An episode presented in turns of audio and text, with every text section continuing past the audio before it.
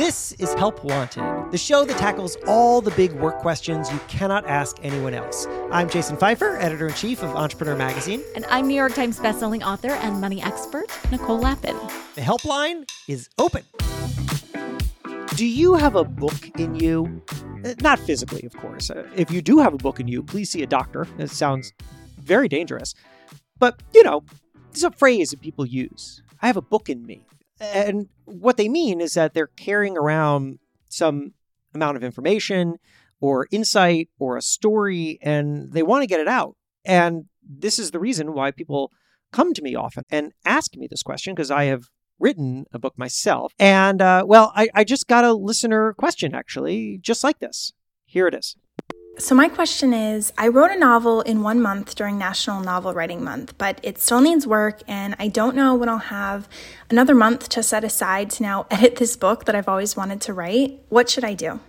Okay, so what she is referring to is NaNoWriMo, which is not the sounds that a Star Wars bot makes. It is a National Novel Writing Month. It's this thing that lots of people participate in, and uh, it, it makes sense um, in some way. Uh, but you hear the problem with this, as our listener just said, which is that she wrote this novel in a month. She like kind of blazed through it, but now how am I actually supposed to do it again, revise it, make it better? We're not going to do this in a month. It Doesn't matter if you have a novel or a business book idea or whatever, but if you've wanted to write a book, let's talk about how to do it for real. Not in a crazy sprint, but just at the pace of success.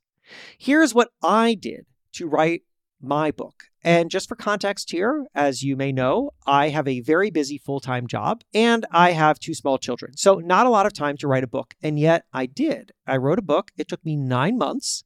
And that book came out on a major publisher. It's called Build for Tomorrow. It is a book that helps people navigate the changing landscape of their careers. And it made me a nice amount of money. And a lot of people read it. And how did that happen?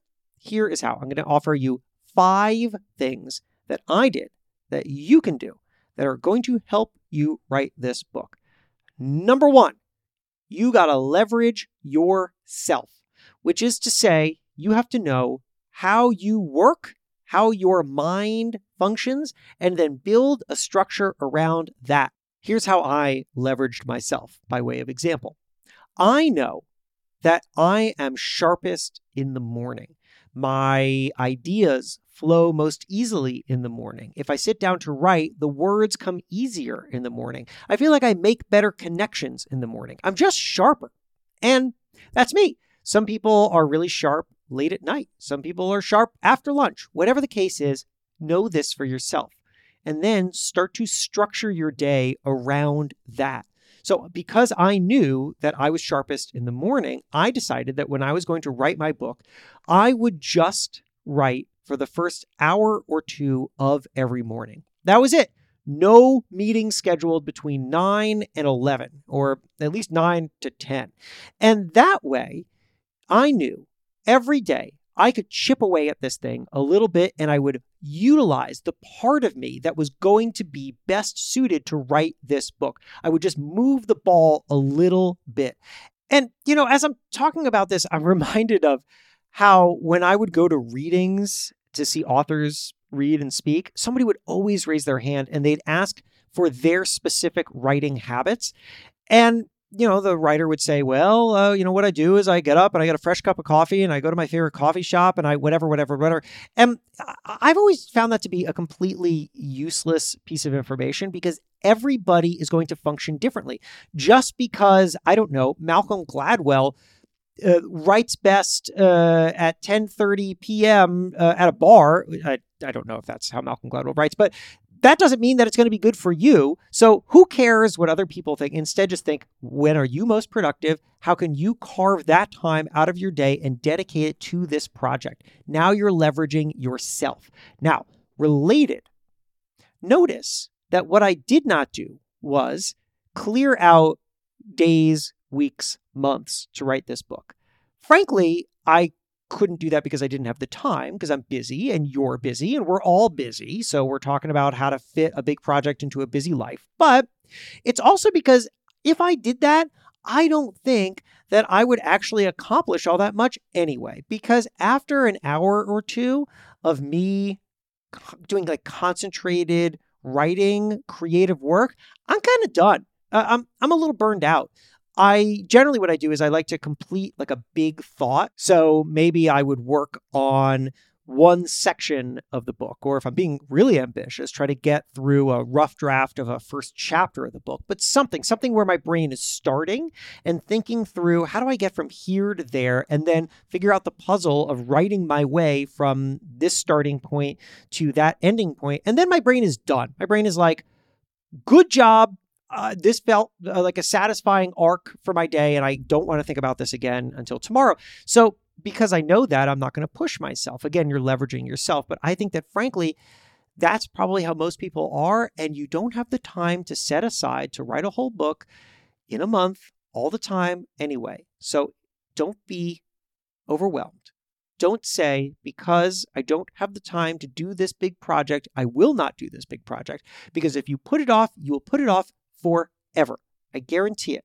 You know why? Because of something called Parkinson's Law. Parkinson's law says that work expands to fit the time allowed, which means that whatever work you have is going to expand to fit all the time that you have. So it doesn't matter. It doesn't matter at what moment you are in your life. It doesn't matter how much work you have. I guarantee that your calendar is going to feel full of the work that you are doing. Work expands to fit the time allowed. It's true. It just does, which means that we got to figure out how to compress, how to compress our days so that we're working more efficiently and we're fitting more in because we will never ever have that moment where we say, "Ah, I have time, all this free time. Finally, I can write this book because I just I have 3 hours free every day." You're never going to have that. Parkinson's law. You're never going to have it. So, what do we do? We break a big project up into lots of little projects. That's the only way to do it. Because this book is a big project, but it's not really. It's a series of little projects. You can think about it that every chapter is a project, or you can think about it that every section in the chapter is a project. And what do I mean by section? Well, it's however you structure your book. But oftentimes, nonfiction books or novels, the, the chapters are, you know, they're broken down into there's a kind of complete thought, and then there's a little line break and then it starts another one. So that that's a section. Sometimes it's 500 words, sometimes it's a thousand, sometimes it's more. But these are all tiny little projects. What I did when I leveraged myself was that I devoted an hour every day to basically taking care of one of these little projects. And I knew that over time, if I kept going, I would complete the big project. This way, we also don't feel overwhelmed because writing a book is overwhelming. I guarantee it you basically are marrying a giant idea for a year or two or more. It is a commitment. So you better love it and you better be in it. And therefore, the only way to really do that is to move through it thinking about all the little things that you're accomplishing along the way. Also, the benefit of thinking about it in terms of little projects is that you get these nice little rewards. You get to celebrate. Oh, I finished this thing today. My goal this week was to finish this chapter, and I did it. Hooray for me. I should go get some ice cream. Whatever it is, you want to reward yourself. Break it up into little projects. Stick around. Help Wanted will be right back. Nicole, have you ever thought about the one that got away? Jason, I am happily in a relationship. You know that. No, the hire that got away. Someone that you thought was perfect for your team, but ah, they were already with another employer. Oh, well, in that case, yeah, I think about her all the time. Well, it's not too late. You can reach out to that person on LinkedIn. LinkedIn Jobs helps you hire professionals that you can't find anywhere else, even people who aren't actively searching for a new job but might be open to the perfect role. In a given month, over 70% of LinkedIn users don't visit other leading job sites. So if you're not looking on LinkedIn, you're looking in the wrong place. Okay, looks like it's time for me to shoot my shot. Do it. And I know you may have your heart set on one person, but if you do want to open it up and post a role to a bigger applicant pool, you can do it for free at linkedin.com slash help wanted. And because there are so many professionals on LinkedIn, 86% of small businesses get a qualified candidate within just 24 hours. So you'll never have a one that got away again. Incredible. That's linkedin.com slash help wanted? Yep. linkedin.com slash help wanted. Terms and conditions apply. Happy hiring ever after. Nicole, have you ever thought about the one that got away? Jason, I am happily in a relationship. You know that.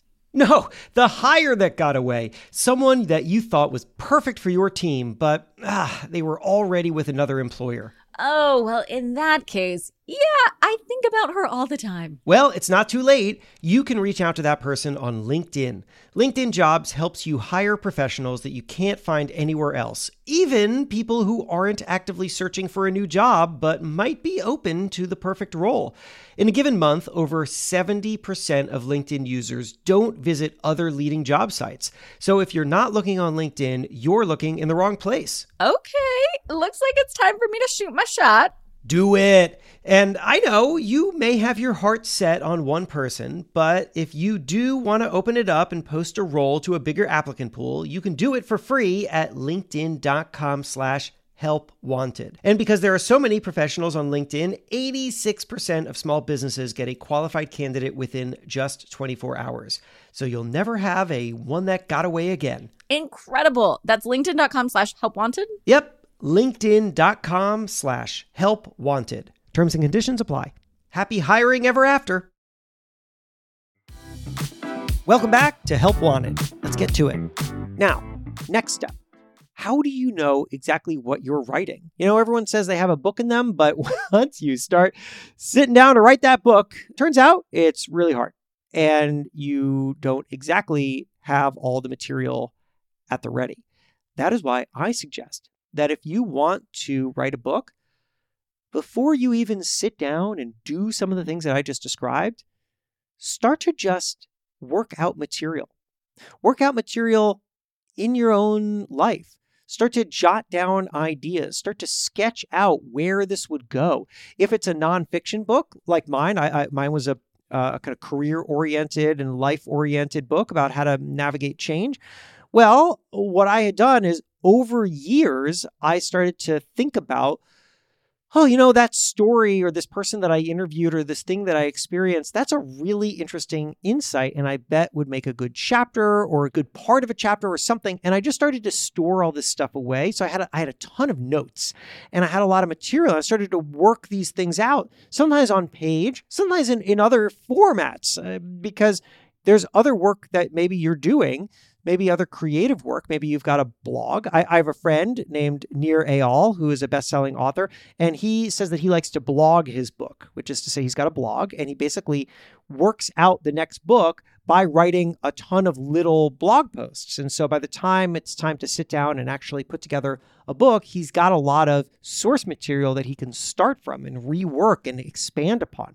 But even if you're not writing or podcasting or tweeting or whatever, you can still just take notes, have a journal, start to build out that material base so that when you're actually ready to sit down to write, six months, a year, many years after you started to think about it, you have the material.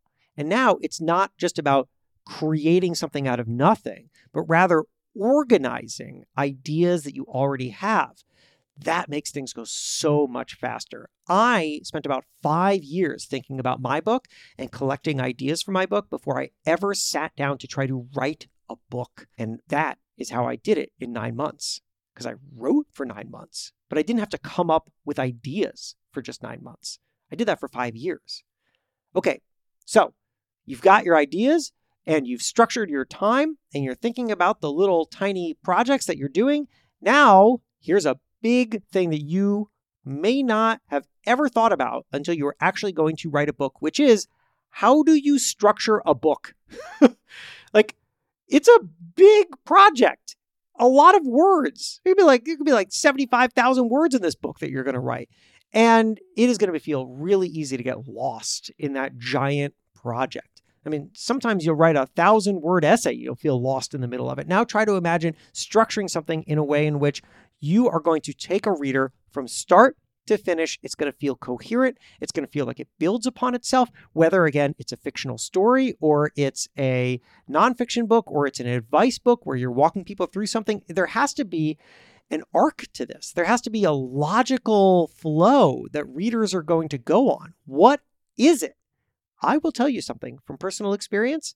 You probably won't know the answer to that until you start writing. So, uh, to pull back the curtain a little bit, this book that I told you about, Build for Tomorrow, it didn't start as a book called Build for Tomorrow. It started as a proposal for a book that I wrote that then my agent shopped to different publishers. And that book was called You Come from the Future.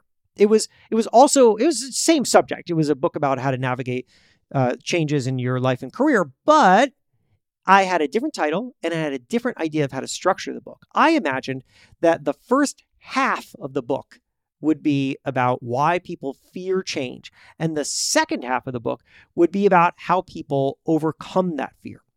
And my editor at Penguin Random House, a guy named Matthew Benjamin, he acquired the book. So the way that it works in traditional publishing is that uh, an agent sends a proposal out to a lot of different publishers, and then those publishers, if there are hopefully more than one interested, then they'll make offers uh, for how much they want to buy the book for, and maybe there's a bidding war. In my case, there were three publishers that were bidding, which was awesome, and uh, then you pick one, usually the one that offered you the most money. And that is then your publisher. Now, this is not the only way to do it. You could do a hybrid publishing model where you go to a company like, for example, Scribe Publishing, which uh, you can pay to produce your book for you. They'll assign you a ghostwriter and you will talk to the ghostwriter and that person will put together the book and then Scribe will package it all up and all that stuff. Uh, or you could just self-publish the book and that's where you just do the whole thing on yourself and you can self-publish it on Amazon or wherever. So there are lots of different ways to do this. But in my case, I did this traditional route, which means that I produced a proposal and then somebody bought the proposal and then I talked to my editor Matthew and the in the very first conversation he told me that the structure for my book made no sense. he just had purchased this thing. But he, you know, he he just felt like I would figure it out. And that's what he told me. He said, look, the structure that you have doesn't really work. You don't want to do this book in, in halves. A big part of the reason is because people don't want to spend a whole half of a book trying to understand why they fear change if what they want is the answer to how to navigate it, how to how to get over it. You don't want to put that all in the back half of the book. So how are you going to actually move people through this concept in a more linear way? And I didn't know the answer to that. And he said, "Doesn't matter. Here's what you're going to do. Write the first 4 chapters and then just send them to me." And I said, "Great, I can do that." So that's what I did. I wrote the first four chapters and I sent them to Matthew. And he read them. And then we got on the phone and he said, Okay, interesting start, but here's a problem.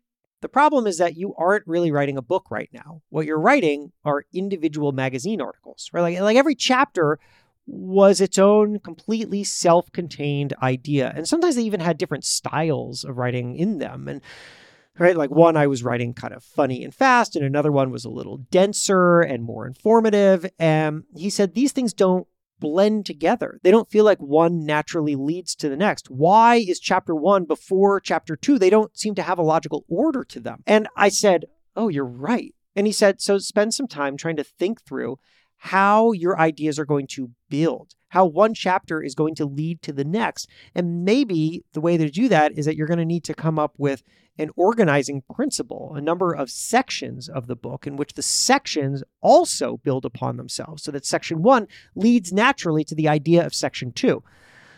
I thought to myself, oh, what am I supposed to do? And now keep in mind, I write for a living. This is what I do. But what I realized is that writing a book is unlike anything else that you do. So, what I know how to do is write magazine articles and edit magazines. And now I was discovering that this wasn't a fully transferable skill set, which is fine, great, kind of exciting actually, because now I just need to figure out how do I do this new thing. And so, here's what I did I started to open up books that were very successful in my genre I these kind of businessy self-development books, and I started to look at how the authors had structured the books. And I was fully prepared, and you should be fully prepared to steal somebody's structure. You're not stealing their ideas. We would never do that. You're not stealing their writing. We would never do that. But stealing a structure, the kind of blueprint for the book, that is totally stealable. And here's where I stole mine from. I stole mine from a book called Essentialism by Greg McKeown. I was flipping through Essentialism and I realized that Essentialism was broken down into four sections, and each section had four chapters in it. And those sections all in his book, Essentialism, which is about how to identify the essential things in your work and then get rid of everything else. Those sections helped people move through and build upon the concept of essentialism. So he started at the very ground level, uh, where people are right now as they're trying to figure out what is actually essential to their work and they're doing a lot of things that are not essential and then grows over time. Each chapter in that first section helps people better understand where they are and then we're going to move from there. And I thought, ah, what would happen if I stole that just the idea of the four sections and and four chapters uh, in each section and then what would my version of that be? And I started to think through what is the big idea that I have? I have lots of little ideas and I need to attach them together to a big idea. Eventually, I realized there was this story that I had been telling people, and the story was that change happens in four phases panic, adaptation, new normal, and wouldn't go back. People really liked that story. I, I would use that story in meetings and I would use that story on stage. And then I realized wait a second, that is a four section story what would happen if my book adopted that as its organizing principle, where every section is one of those phases of change? Section one is now panic, section two is now adaptation, and so on.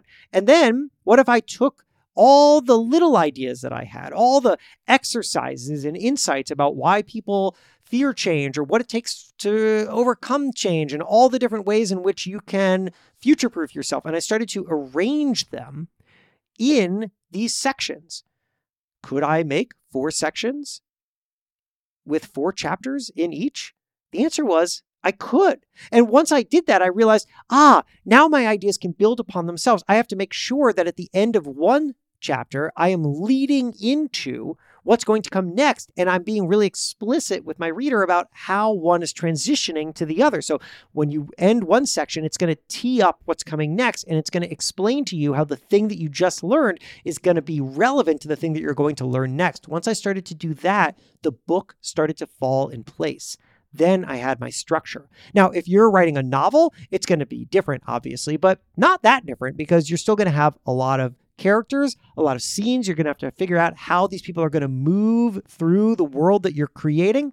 You're going to have to figure out if you want a structure that is a little more complicated. Maybe you're going to jump around in time. Whatever it is, you need to step back and realize that the way you tell your story, the way you lay out your information, is just as important as the story or the information itself. You will not know that until you start going. So start and then pause and think Am I bringing my reader along the journey that they deserve?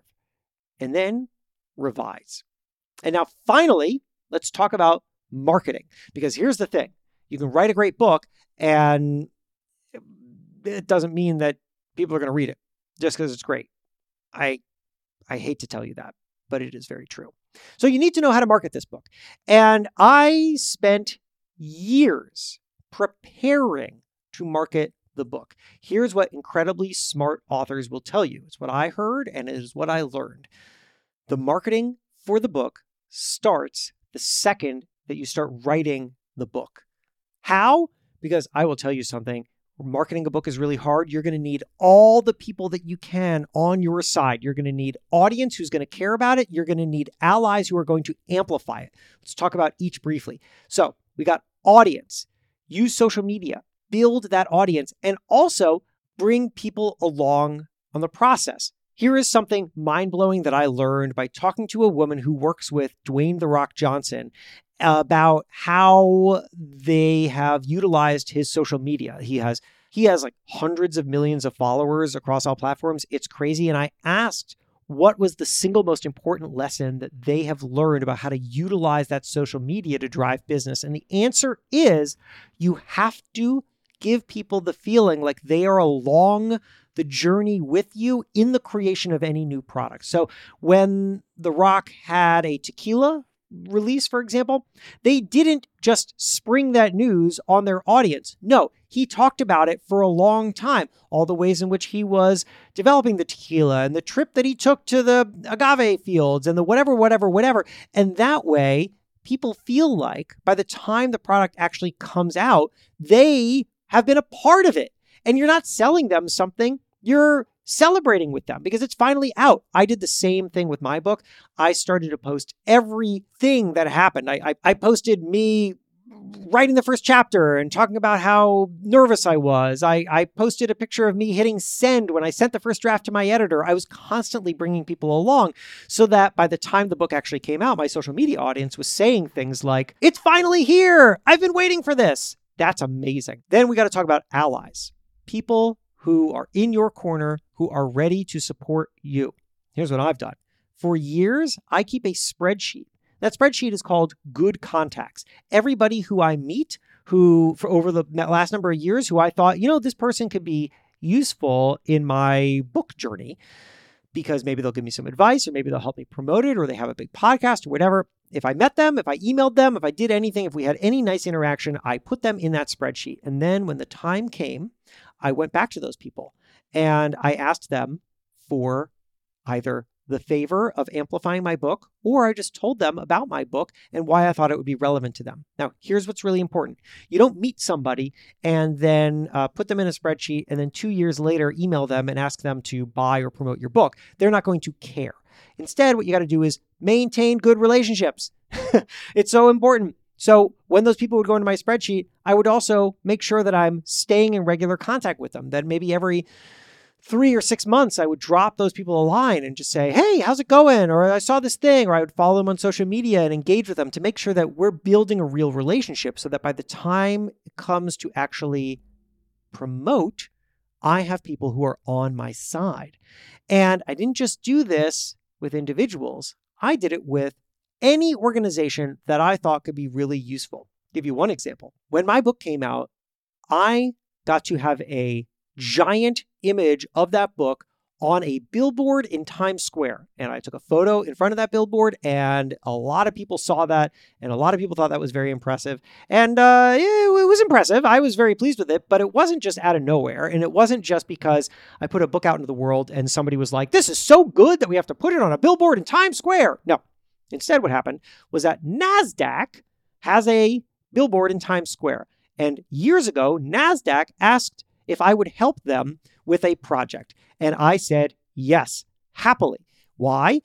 That project was fine and fun, but also because I just wanted that good relationship. And then I fostered that relationship. Over the next couple of years, I would check in on that relationship. And I knew that when it came time for me to release my book, I was going to ask those people if I could put that book up on the billboard in Times Square because I had seen them do it for other authors. And wouldn't you know it, they said yes. I'm very fortunate because I had that initial connection. But I'm telling you that you have someone, you have some organization. Maybe it's a community organization, maybe it's a company, whatever it is. Those are people who you want to start now building those relationships so that by the time your book is out, they aren't just there to help you, they are excited to help you. And that is how you write a book. It ain't easy, but it is possible. And it just takes a lot of planning and doing and writing, and then somebody else will do the reading. Help Wanted is a production of Money News Network. Help Wanted is hosted by me, Jason Feifer. And me, Nicole Lapin. Our executive producer is Morgan Lavoie. If you want some help, email our helpline at helpwanted at moneynewsnetwork.com for the chance to have some of your questions answered on the show. And follow us on Instagram at Money News and TikTok at Money News Network for exclusive content and to see our beautiful faces. Maybe a little dance. Oh, I didn't sign up for that. All right, well, talk to you soon.